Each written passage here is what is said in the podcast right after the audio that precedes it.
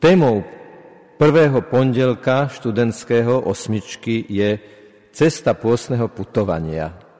A teda by sme, uvažujúc nad tým dnešným Božím slovom, mali povedať, zistiť, prehlbiť povedomie o tom, čo to vlastne pôst je a čo to pôst nie je.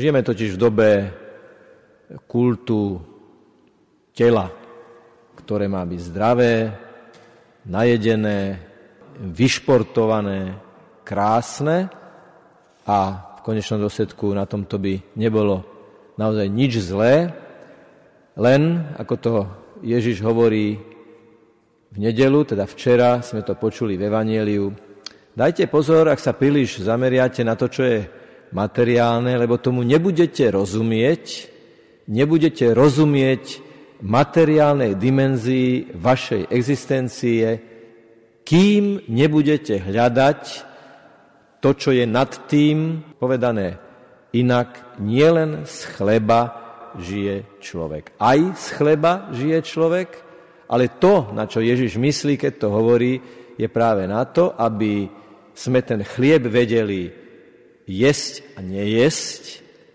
aby sme si ho vedeli podeliť s tým hladným, ktorý je spomínaný v tom evaneliu, aby sme vedeli mať ten správny prístup, odstup a nadhľad, k tomu potrebujeme vieru, že tu nie sme náhodou, vieru, že tu prechádzame ako putnici, ako istý americký turista, úžasnutý nad jedným pustovníkom vo Svetej Zemi, Hovoril, človeče, veď vy nič nemáte, ako takto môžete žiť?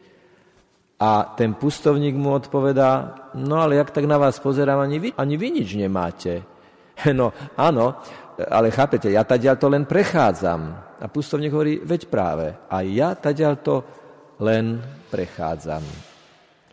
Cesta pôstneho putovania je súčasťou našej životnej cesty, od narodenia prvého na tento svet, do tejto reality časopriestorovej, v ktorej sa nachádzame. A potom asi by ste čakali, že poviem, že smrť, ale budem sa snažiť to formulovať pozitívne a zároveň reálne a pravdivo. Druhé narodenie, lebo svet a zem je predsieňou neba a to druhé narodenie, dúfajme, ako to hovoria niekedy poeticky, že rakva je druhou kolískou, ktorú človek má, cez ktorú sa rodí do väčšnej dimenzie života, kde už nie je čas, nie je priestor, nie je napätie medzi tým, čo bolo, tým, čo bude, ale jedno veľké teraz vo vytržení lásky pred Božou tvárou. Teda istým spôsobom tento pozemský život je testovacou dráhou, skúšobnou komorou pre ten Život v plnosti lásky, veľmi dynamický, vôbec neodpočívaj v pokoji, ako je to napísané na hroboch a mohlo by sa nám zdať, že ten, ten život po smrti to bude také statické, tam to bude takéto odpočívanie v pokoji. Ale to odpočívať v pokoji je niečo úplne iné ako nejaké stojaté vody. Je to práve niečo, čo oko nevidelo, ucho nepočulo, čo pán pripravil tým, ktorí žijú verne na tejto zemi. To prvé, čo musíme prehlbiť, aby náš život bol cestou pôstneho putovania, je viera v živú a účinnú Božiu prítomnosť.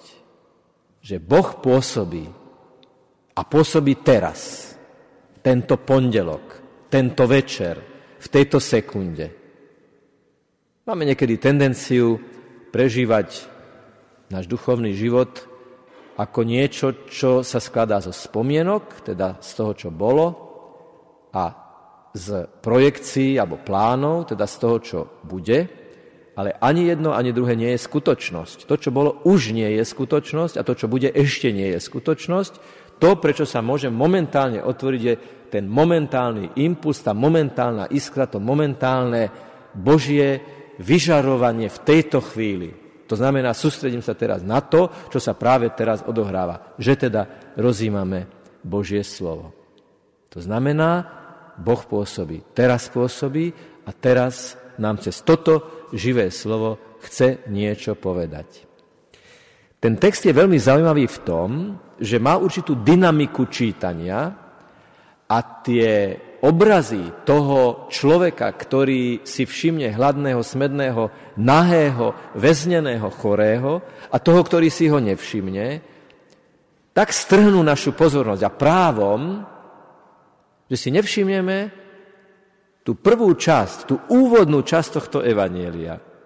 A dneska som si to, keď som to zase počúval, ešte markantnejšie uvedomil, ako dôležité je k pochopeniu tohto textu si prečítať tú, tak povediac, by sme povedali, menej príjemnú a menej uchopiteľnú na prvé počutie čas. Lebo čo nám vlastne Ježiš hovorí?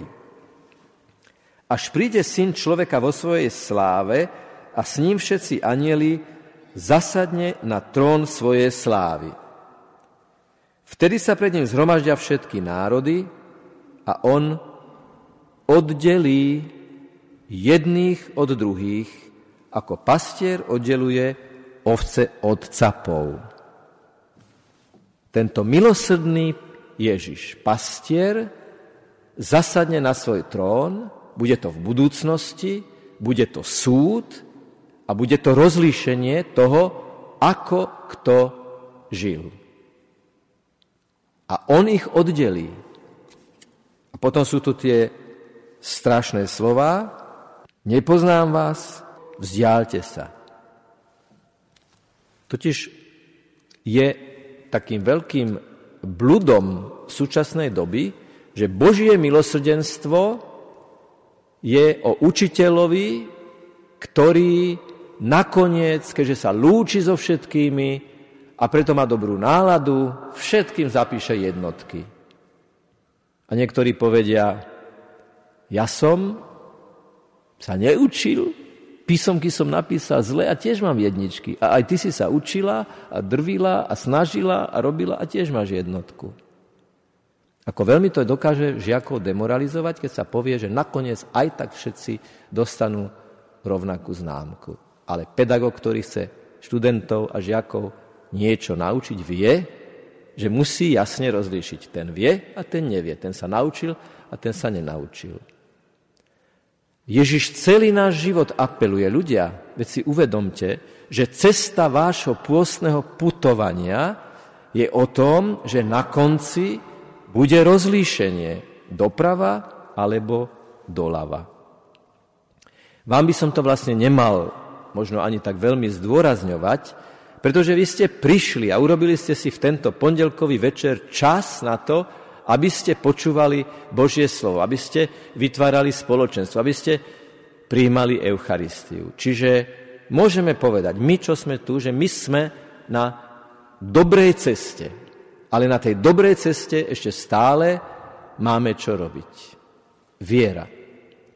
Prehlbovať vieru v to, že som zodpovedný za každý moment svojho života a ľudia, ktorí ko mne prichádzajú, ľudia, ktorých stretávam, a stretávame hladných, smedných, väznených, chorých, nahých, cez nich sa ma pán pýta, nakoľko je moja viera praktická. Nakoľko sa aj v mojom živote slovo stáva telom nakoľko sa aj v mojom živote slovo teórie, slovo vyznania, slovo modlitby pretavuje v každodennej praxi, v každodennej realite do tela praxe, že je na mne vidieť, že je na mne cítiť, že tí, s ktorými žijem, tí, s ktorými komunikujem, tí, s ktorými pracujem, jednoducho vnímajú ako niečo skutočné, že som človek dobra. Že som človek konštruktívnej spolupráce. Že som človek nádeje. Že som človek z mŕtvych vstania. Lebo ak veríme v Ježiša, a veríme v jeho aktuálne pôsobenie, tak je to preto, že veríme, že on zvíťazil nad smrťou. Naša cesta pôstneho putovania v tomto pôstnom období roku 2019 završí sa veľkonočným trojdním. V noci pánovho víťazstva budeme zapalovať paškál uprostred tmy, aj tu v tomto kostole. Aby bolo jasné, že Ježiš je to svetlo, je ten, ktorý prekonal smrť, ten, ktorý bol naozaj mŕtvy a naozaj nad smrťou zvíťazil. Už som vám to svojho času hovoril, že je jedno miesto na tejto planéte, na ktoré sa ľudia chodia pozerať, pretože je prázdne. Však sa ľudia zvyknú chodiť a stáť v rade a pozerajú vždy, že niekde niečo je. Ale v Bazilike Božieho hrobu v Jeruzaleme stoja ľudia v rade a čakajú hodiny a hodiny preto, aby sa mohli pozrieť do hrobu, kde nikto neleží. Prečo sa ľudia chodia pozerať do priestoru, aby videli, že tam nikto nie je? To je úplne jedinečné a za tým je práve ten príbeh toho, že tam ležalo Ježišovo mŕtve telo a už tam nie je. Nie preto, že ho ukradli, nie preto, že ho exhumovali, nie preto, že je v tom nejaký trik, ale preto, že ten, kto tam ležal mŕtvy, je živý. A dnes a tu a teraz je živý medzi nami. Kto sú to tí hladní, drahí bratia a sestry, o ktorých Ježiš hovorí, že testujú našu praktickú vieru. Vieru, ktorá sa pretavuje do každodenného života. Kto sú to tí smední? Na prvé počutie samozrejme povieme, no to sú ľudia, ktorí nemajú čo jesť, sú hladní. Táto odpoveď je správna, ale je neúplná. Pretože matka Teresa svojho času povedala takú veľmi zvláštnu vec, ktorá preklápa problém toho hladu do inej dimenzie, že my si myslíme, že chudobu vo svete vyriešime tým, že dáme jesť chudobným. Ale skutočne sa tento problém vyrieši vtedy, keď dáme jesť bohatým. A na čo myslela matka Teresa, že máme dať jesť bohatým? Veď bohatým majú čo jesť. Ona myslela už na ten iný chlieb, na tú inú poživeň, na to iné jedlo, že tí, ktorí sú bohatí, a bohatí sú v zmysle, že to bohatstvo ich zotročuje, že im stučnelo srdce, ako hovorí biblický text, že to ich bohatstvo je ako gula na nohe, tak týmto treba dať jesť tú duchovnú motiváciu, ten duchovný pokrm motivácie preto, aby zistili, že len vtedy, keď dávajú, získavajú, len vtedy, keď sa zriekajú, nadobúdajú, len vtedy, keď chudobnejú, tak vtedy skutočne bohatnú. Aby sa nestalo to, ako, ako sa to stalo jednému e, veľmi slávnemu, bohatému zberateľovi v Taliansku, ktorý svoje poklady, zbierky, zlato, peniaze, šperky, obrazy mal v jednom mimoriadne dobre, sofistikovane zabezpečenom trezore, ale stalo sa, že keď raz išiel tento majetok inventarizovať sám v noci, aj sa tak trošku s ním potešiť, tak sa tie mimoriadne sofistikované bezpečnostné dvere za ním tak zabuchli, že ho tam po troch dňoch našli mŕtvého. To, čo vnímal ako istotu svojho majetku, sa mu nakoniec stalo osudným, že ten trezor plný cenností sa stal jeho väzením a jeho hrobom. Toto je dramatická situácia, ktorú my nikdy nezažijeme, ale v tej drobnokresbe každodenného života, myslím, každý jeden z nás môžeme povedať, veru sú okolo mňa ľudia, ktorí sú hladní. A ten najväčší hlad dnešnej doby je hlad po ľudskej komunikácii. A ten hlad sa nenasíti takouto typickou polohou, pravica so smartfónom, kde si môžeme nakliknúť, navoliť čokoľvek, naozaj čokoľvek. A psychológovia konštatujú, že čím viac je tejto komunikácie, tým je tá komunikácia mnohokrát odosobnenejšia, tým viac je chýba to nenahraditeľné face to face, to nenahraditeľné ľudské stretnutie, kde cítime nielen dotykovú obrazovku, ale aj ľudské srdce, ľudské zdieľanie a ľudskú prítomnosť. My by sme teoreticky mohli takéto stretnutie, keby to nebola Sveta Omša, urobiť ako veľký konferenčný hovor, že? Alebo by sme sa mohli stretnúť všetci na Skype, teoreticky ale všetci by ste povedali, nie, nie, nie, nie, to nie je to isté, ako keď naozaj prídeme na to miesto. Žiadna technika nenahradí skutočne osobné stretnutie.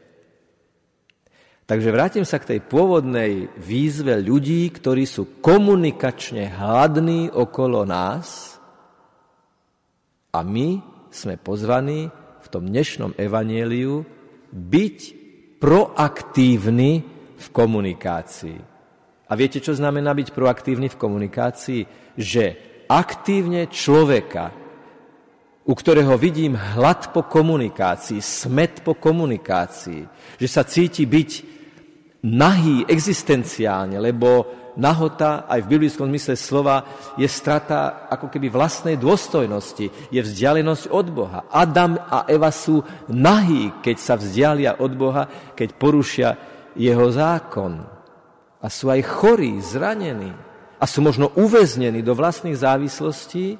Teda celá tá diagnóza môže byť u jedného človeka a všetky tie stavy, hlad, smet, chudoba, nahota, väzenie, to všetko môžu byť len rôzne pohľady na ten istý problém. Keby prví kresťania neboli proaktívne komunikatívni k tým, ktorí boli hladní po zmysle svojho života, doteraz by sme možno tancovali okolo nejakých totemov a uctievali nejaké prírodné úkazy. A preto výzvou pôstneho obdobia, pôstneho putovania je výjsť zo seba a osloviť toho druhého človeka. Poviem vám jeden príklad. Dopredu sa ospravedlňujem, že on je taký, taký mierne rustikálny, a možno celkom nepatria ani do akademického prostredia. Navyše má ešte tú nevýhodu, že som bol osobne prítomný, takže trošku musím hovoriť aj o sebe. Vo vlaku sedel oproti mne muž, ktorý si veľmi sústredene krájal klobásu. A keďže mal veľmi veľa času pred sebou, pretože tá cesta bola dlhá, tak mal čas naozaj tak veľmi sústredene na také malé, úzke plátky. A zvláštne v tom kúpe bolo to, že sme tam sedeli 5, 6 a nikto sa s nikým nerozprával. A to ešte nebolo v dobe slúchadiel, keď si každý zapchával uši vlastným, nejakým, nejakou vlastnou zvukovou kulisou. A pripadlo mi to naozaj veľmi divné a tak som mu povedal, a nie je v tom naozaj nič kreatívne, dobrú chuť. A viete, čo mi povedal? Pán Farar, viete, čo som sa vás chcel opýtať? Niekedy stačí málo, naozaj veľmi málo, banálne málo na to, aby sme zrútili múr medzi nami a tým druhým a pomohli im, aby položili otázku. A zrazu sme potom menej jedol, viac rozprával a bola možnosť sa porozprávať aj o vážnych témach. Bolo treba len naťuknúť tú tú diskrétnu zónu, o ktorej sme si mysleli, že vy sa určite nechcete rozprávať so mnou a ja kto vie, či vás mám osloviť, lebo kto vie, čo si vy budete myslieť o tom, že ja si myslím, že vy by ste si mali myslieť a tak ďalej a tak ďalej.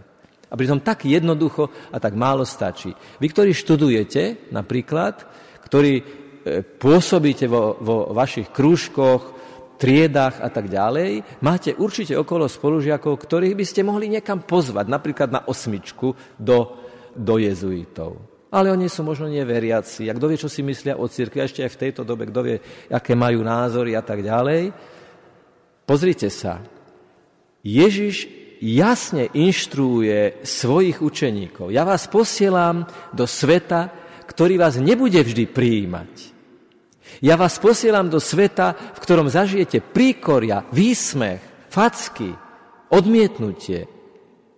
Vyslovene im hovorí, pozdravte pokoj vám, keď ten pokoj príjmu, zostaňte tam, keď ho nepríjmu, nechajte tak, nenaliehajte, žiadne násilie nerobte. Tomuto sa musíme vystaviť.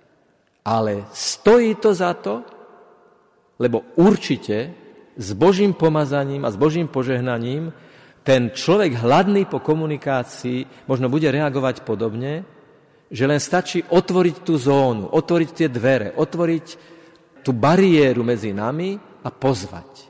A práve študenti a mládež má tú výhodu, že tieto veci sa môžu diať tak prirodzene, tak nenásilne, tak naozaj od ducha k uchu, ako, ako sa hovorí, že môžeme naozaj dať hladnému jesť. Dať a sytiť ho záujmom, ktorý v ňom môže prebudiť potom aj hĺbšie veci. Pôstne putovanie je o kráčaní. Nehovoríme o pôstnom státí, ale o pôstnom putovaní. Dokonca je to duplikované. Cesta pôstneho putovania. Je to stále zanechávania toho, v čom som a vykročenie k tomu, kam idem ďalej. Včera som trošku zle si vypočítal čas a bol som na železnej studničke a už sa aj zotmelo, ale veľmi som sa tešil tomu, že je tam osvetlenie a tie raz svietiaca a raz nesvietiaca lampa e, vo mne vzbudili práve, práve tú emóciu, že ako dobré je to svetlo, ktoré predsa len naznačuje, že kadiaľ treba kráčať. Lebo v lese kráčať bez svetla je dosť nepríjemný pocit. Aj keď sa nám niekedy zdá, že kráčame, že vykročíme do tmy v tej komunikácii, v tom otvorení tej komunikácie, a preto som veľmi zdôrazňoval tú Božiu prítomnosť. Ale v tom nie si sám. Ak ti Ježiš hovorí, aby si sa zaujímal o tých, ktorí sú hladní, smední, nahí, väznení, chorí, tak ti vždy pomôže, keď budeš chcieť plniť to, čo On chce. Vždy, keď plníme Božiu vôľu, nie sme v tom sami, lebo ak plníme Božiu vôľu, je to Boh, ktorý cez nás a v nás naozaj pôsobí. A vtedy, keď nás odmietnú, tak sa nás pýta, tak chceš plniť moju vôľu len vtedy, keď si in, keď si OK, keď si cool, keď všetko dobre beží, keď ťa všetci príjmajú, chvália a hneď aj komunikujú, alebo sa vystavíš aj tej situácii, že ťa odmietnú. A to je tréning. To je tréning. Kto ide a vykročí hlásať Božie slovo, musí aj počítať s tým, že nájde rezistenciu, nájde odpor. Veď to slovo je silné, to slovo mení život, to slovo je výzva zmeniť zlé veci, tak sa nemôžeme čudovať, že sú ľudia, ktorí i hneď pochopia, že je tu nebezpečenstvo zmeny. Ale s Božím pomazaním a s Božím svetlom osloviť druhého človeka, už to nerobím ja, ale robím to v sile Ducha Svetého, už nežijem ja, ale žije vo mne Kristus, hovorí najväčší apoštol národov, svätý Pavol, sa môže podariť a aj sa podarí pomôcť druhému, aby sa nasítil Božou prítomnosťou. Veľmi dôležité je v tomto nasycovaní hladu, odievaní nahoty, otvorení komunikácie niekoho, kto je chorý alebo, alebo je väznený akýmkoľvek spôsobom, je veľmi dôležitá pokora. Nie seba idem presadzovať, nie seba idem prezentovať, nie ja som najdôležitejší, nie ja som svetlo, ale som okno, ktoré chce prepustiť to Božie svetlo. S tým, že Boh počíta s našimi talentami, s našimi danosťami, s našou originalitou. Cestu chce prežiariť. Zdôrazňujem to birmovancom, ktorí slubujú, že budú vydávať svedectvo viery. Boh počíta svojou originalitou, s tvojimi očami, s tvojimi ústami, s tvojou tvárou, s tvojou svojskosťou, neštilizovanou, prirodzenou, aby cesto to Božie svetlo vyžiarilo do prostredia, v ktorom sa skutočne nachádzaš. A Svetá Omša je o tom, že my prichádzame sem, aby sme my sa nechali sítiť. Ježiš prichádza v Eucharistii a v slove, aby povedal, najprv vy v pokore príjmite to, že ste odkázaní, v tom najlepšom zmysle slova, ste odkázaní na môj chlieb, na mňa ako chlieb. A po bohoslužbe slova nasleduje bohoslužba Eucharistie. Chodeval som okolo jedného, jedného obchod s evangelickou literatúrou a je tam taká sklenená lampa v tom výklade. A na tej lampe sú na štyroch stranách namalovaní na skle štyria evangelisti. A raz tá lampa je zažatá a vtedy ich je vidieť, alebo niekedy je vypnutá a vtedy ich nevidieť. Tak si to môžeme, hádam, tak predstaviť, že keď príjmeme Pána Ježiša do nášho srdca, naozaj Jeho, tak sme ako tá lampa, ktorej sa zažalo svetlo a to svetlo z nás a cez nás a cez naše pôsobenie chce vyžiariť k tým, ktorí sú hladní. Zmyslom pôstu sú tieto dve veci. Približiť sa k Bohu prežívať jeho prítomnosť ako posilňujúcu prítomnosť, ako posvedcujúcu prítomnosť a približiť sa k človeku s láskou a nasadením, pomôcť mu aj materiálne, aj duchovne. Bez výnimky všetci, bratia a sestry, sme k tomu pozvaní. Bez výnimky všetci môžeme dať jesť tým, ktorí sú hladní. Nikto z toho nie je vyňatý. A neexistuje prostredie, neexistuje kontext, neexistuje e, ľud, ľudské postavenie v spoločnosti, kde by si niekto mohol povedať, toto sa mňa netýka.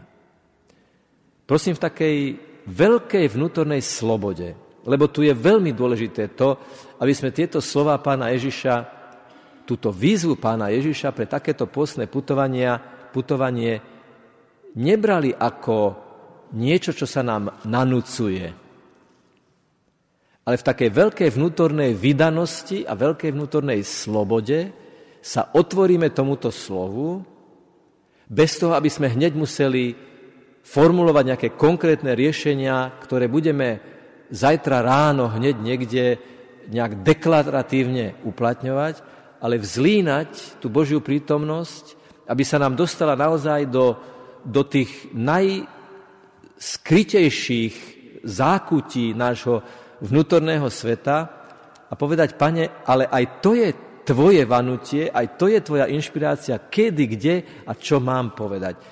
Neplánujme si príhovory. Myslím na ten krč. Rozumieme si, že teraz, aha, takže ja zajtra musím. Nemusíš. Kým sám vnútorne a slobodne nechceš, lebo miluješ Ježiša, tak nemusíš a nerob to, kým to robíš len preto, že musíš. Najprv to musíme vo veľkej vnútornej otvorenosti, slobode, viere a nádeji prijať, vstrebať a potom vykročiť. Lebo nebolo by dobre, keby na nás bolo cítiť, že robíme niečo, s čím sami nie sme úplne stotožnení. A preto príde Ježiš, o ktorom svätý Augustín hovorí, Pane, ty ma poznáš lepšie, ako poznám ja sám seba. A preto v takej pokore to príjmime, pane, urob vo mne to, čo ja sám neviem racionálne zarámcovať, vysloviť, e, vypočítať. Buď ty ten, ktorý v tom putovaní, v tej zmene, v tej dynamike budeš tým stabilným momentom. Cesta, pravda a život. Cesta to je zmena, pravda to je to nemenné, to je tá stála výzva. A keď to príjmeme a vstrebeme, absorbujeme duchovne v takejto veľkej vnútornej slobode a otvorenosti, potom prídu veľké veci, ktoré nemusia ani byť hlučné, ani byť nejaké iskrivé a žiarivé navonok, ale v tej každodennej, tichej, človečine vzťahov sa môžu dohrať veľké veci, lebo veľká vec je to, keď niekto duchovne precitne, pretože zacítil lásku. A budem citovať jedného maďarského františkána, zakladateľa mnohých sirotincov pre deti v Maďarsku aj Rumunsku, ktorý používa termín skúsme z ľudí vylúbiť lásku. Tým, že niekomu dáme lásku, ak on tú lásku príjme naozaj v plnosti, začne tužiť potom, aby aj on miloval. Láska je týmto typická, že sa chce dávať, že sa chce deliť, že chce zasiahnuť aj ďalších. Som zasiahnutý ja a chcem zasiahnuť aj tých druhých. Pane Ježišu, boli povedané mnohé slova, ale účinnými sa stanú vtedy, keď Tvoj duch otvorí ľudské srdcia pre Tvoju pravdu.